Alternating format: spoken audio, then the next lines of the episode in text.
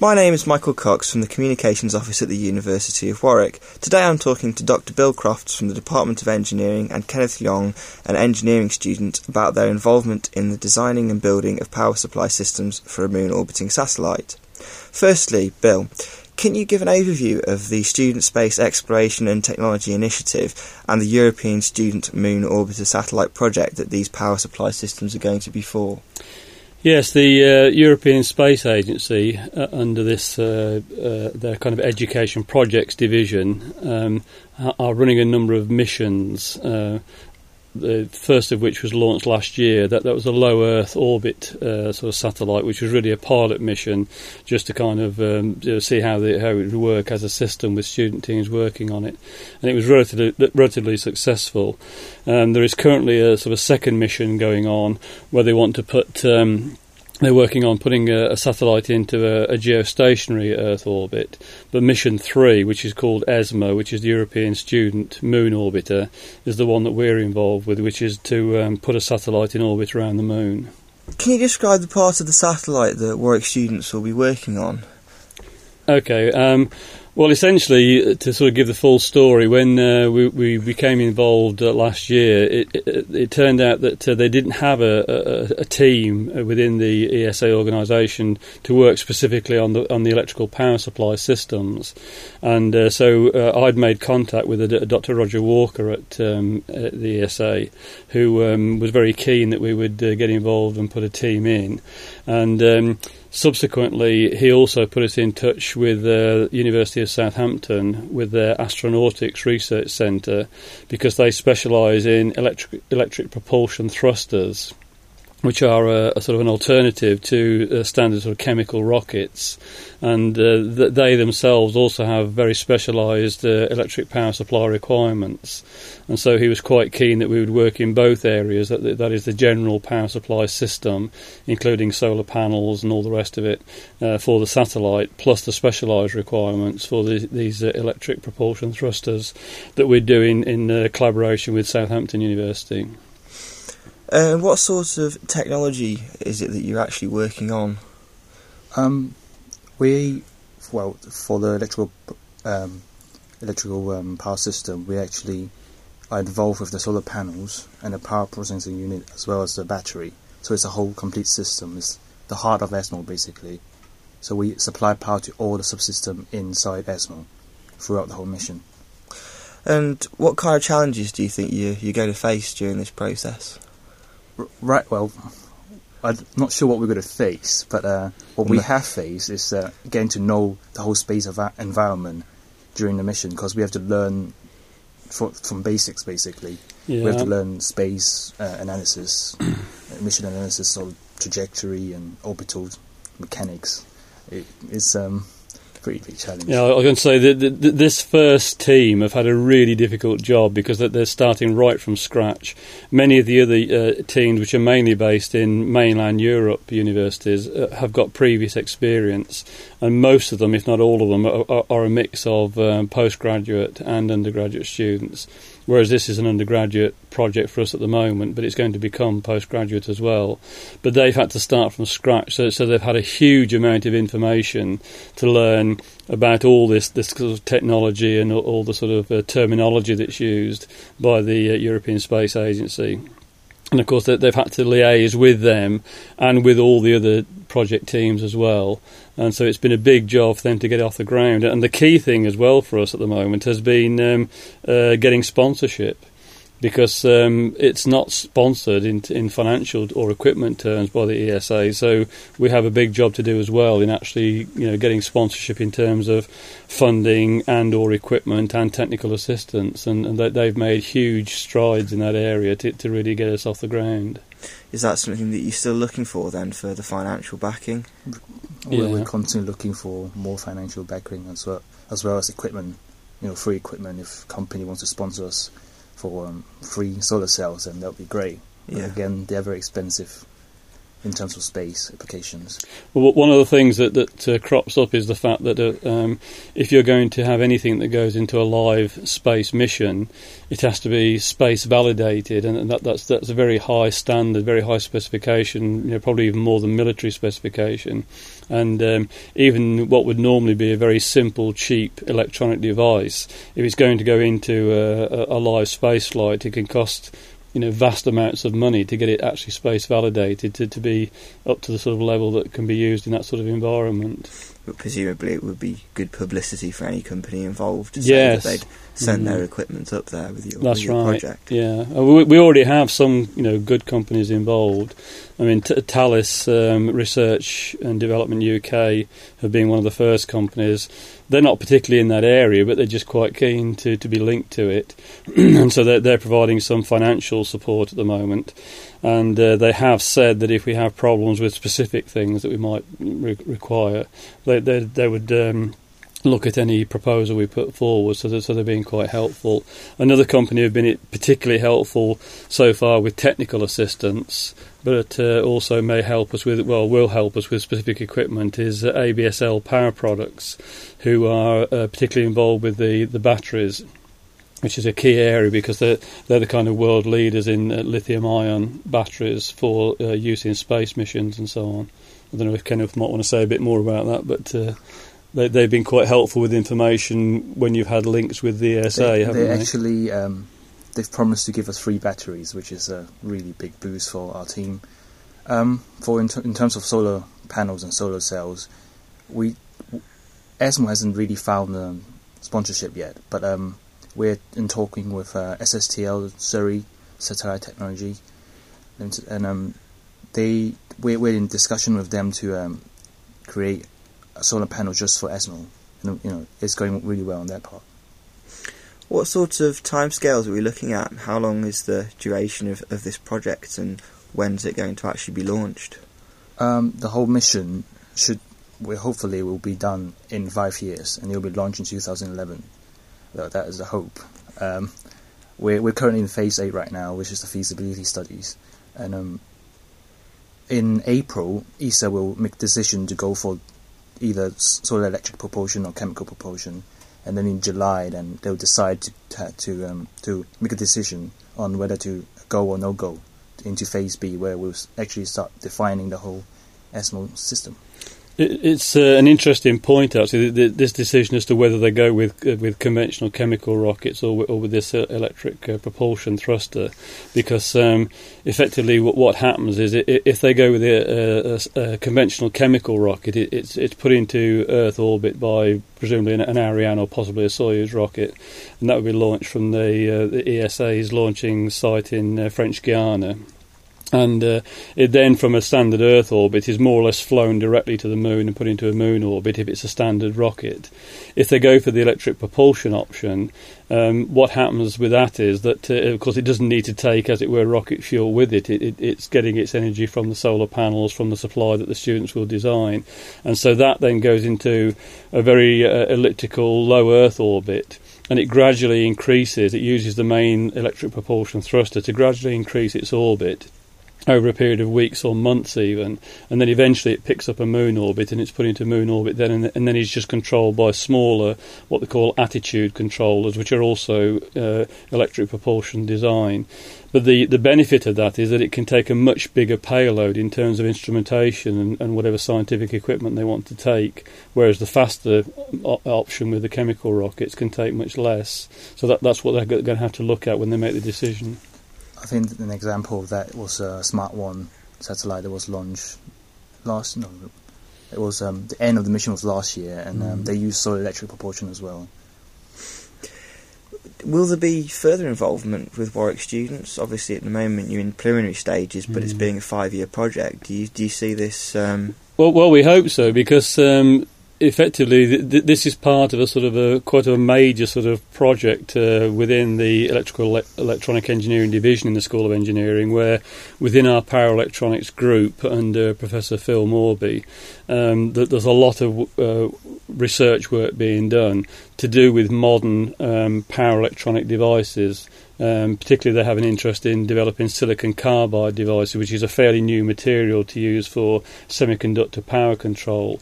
In the space mission, that has particular advantage because um, it, it uh, is much less susceptible to damage by radiation, whereas normal uh, silicon type devices, you know, can be damaged and uh, be difficult to use in that sort of environment. And so, w- we hope to have. Um, expertise in the not too distant future for any area where power supplies are used in harsh environments, which could be military or, or aerospace or, or obviously other space missions and so on. For example, even with the, the link with Southampton, um, because they have previous experience of developing these uh, electric propulsion thruster devices, and they have links with um, uh, an Italian satellite that's due to be launched within the next year or two and they're looking at a, a, particular pulsed plasma type thruster device, which also has specialised power supply requirements. And uh, there's a possibility we may get involved with that. So yeah, we're, hoping to build up this whole area of uh, specialism in, if, if you like, power supplies working in harsh environments. So it'd be certainly a possibility for future students coming to the university oh, yeah, to get involved yeah. with projects such as this. Yeah, I mean another good point to make with this is, is that uh, that Kenneth and, and the team who are working here now are, are fourth year students working on an MEng group project, so it's part of their course. And many of the other student teams in other universities in mainland Europe and so on are often doing it almost as a kind of a hobby. I think that's true to say, isn't yeah. it? It's not necessarily part. And the, the ESA, of course, are very keen that if students are going to do this, that, that it can be built in, they actually get course credit for it. And the fact that we're able to do that at Warwick is, is quite a significant thing. So, um, yeah, so, so there will be other fourth year MEng groups that will follow on from this group. But everybody who works on the project will remain as part of the team, even though they've graduated and so on. That they'll still have access to the website and so on, so they can track it and see how it's going. And maybe even on occasions, we'll be wanting to contact them, you know, to ask advice and or information. About, about that's it. right. Yes, that's right. So um, yeah, so it's quite good from that point of view. And, and, in a sense, we're trying to make the sponsors feel a bit like that as well. They're also part of the team, and they, they have access to information on the website and so on. Can you comment at all on um, what you what, what the mission possibly hopes to find out when it's sent to the moon? Okay, well, the um, at the moment because it's a feasibility study, um, a lot of this is still slightly sort of up in the air, to use an unusual pun. But uh, uh, certainly, they're, they're, hoping to take a, a high resolution, narrow angle CCD camera for optical imaging of the of the lunar surface, and other options that they're looking at in, in the payload is possibly a lidar detector. That that's something that uses a, a pulsed laser uh, sort of light, and it, it, detects the, the sort of almost like a time of flight thing that um, they can they can use it to measure ob- uh, um, objects at a great distance or measure moving objects and so on. They can actually, when there's an atmosphere, obviously there isn't on the moon, but if it's in Earth orbit, they can use it for things like measuring wind speeds and in weather predictions and things like that. Um, they're also looking at a, an infrared hyperspectral imaging device, and also interestingly, a sort of a mini subsurface sounding radar, which is going to look because the, the orbit that the satellite will go in is a kind of a polar orbit around the moon, and they're actually going to look and see if there, there is the possibility of any uh, water or ice being detected, you know, near the sort of poles of the moon. So that'll be part of what it does. There's also um, possibility um, of a CubeSat that's being made mm. by the mm. Canadian teams, and they hope it's a really small satellite, literally 10 centimeter by 10 centimeter, and it'll be launched from ESMO, and it'll go around the moon and map the gravity of the moon. Mm. It actually uses a sort of like a correspondence between the moon's surface and the, and the, the main ESMO satellite that, that it's de- it's been detached from. There's kind of a link. It's like a tri- triangulation type sort of method that it's going to use. So that's another possibility as well. Interesting enough, um, ESMO has actually uh, attracted um, attention from America as well, and they the American NASA has uh, established a, a, team called ASMO, ASMO, and uh, they're hoping to be launched at the same time as ASMO, and they'll be going to the moon as well. And um, they're hoping with ASMO to create the first internet on the moon, an IP communication between satellites. So um, the teams are really working hard to achieve that right now. I mean, that that's quite a statement in a sense to, to, th- to think that NASA are actually quite jealous of what ESA are doing, and rather than just do their own, they're actually trying to come in on the NASA one, on the ESA one. But the idea of these two satellites possibly talking to each other and so on is, is obviously quite exciting. That's a bit outside of our our uh, scope, obviously, but uh, it's a possibility. So we'll see what happens. What does happen to these satellites once they've completed what they're sent to do? Well, essentially, and this is going to be the same, I think, for a, a number of these satellites. It, it, it, sounds odd, but they're literally going to be crashed into the surface. But um, uh, that provides actually very useful function because the satellite is, uh, obviously heavily designed. There are heavy constraints on all sorts of areas of, of what goes into the satellite, and of course most things have, have got a, a, limited life meant meant to last for the the, the, the planned period of the, of the, mission. So really, there's not a lot more it can do once it reaches the end of its life. So, uh, but the idea is that it will crash into probably into one of the polar regions, you know, where, where there's, there's, this uh, po- possibility of there being sort of a polar ice maybe under the surface and so on. And I think it's it's planned to to um, uh, impact uh, the polar region at around two kilometres per second, and then it will be observed from from the Earth, you know, from telescopes and so on, and they'll look at the kind of plume that's produced by this impact, and they can also detect from that. I guess using spectral imaging or whatever, they'll use some techniques to see, in fact, whether there's any signs of ice and so on that comes up in the in the plume that's produced by the impact. Actually, um, that's what happens with Smart One as well. At the end, they smash into the moon, but uh, I think what ESA wants to achieve is that one of the satellite, either ASMO or ASMO, will smash into the moon, and the other will film it. Ah, yeah, yeah, yeah. So that'll be more interesting, I think. Oh, I should point out it's quite interesting as well as part of this. I mean, th- coming back to the idea of what, of what the students are actually getting out of it. I mean, for them it's huge because I mean they, they can put on their CV that they've actually worked on you know designing technology that's going into a live space flight. So that's a major thing. There's very few students can put that on their CV when they graduate. Um, but uh, Kenneth and one of our other guys, uh, Sebastian, uh, have both been to uh, ESTEC in Holland for a week, where the ESA headquarters is, and they've worked on what they call their concurrent design facility, where all the teams get together and they you know compare notes effectively and they give presentations and and so on. So that's been a great experience for them and also Kenneth is now uh, working part time at QinetiQ um, on a, a satellite related uh, project uh, for which QinetiQ are funded by the European Space Agency. And um, you, you, might want to tell you a bit more about it, but effectively they're, they're, looking at a previous mission plan to see what they can learn that, that can be used possibly in the ESMO mission.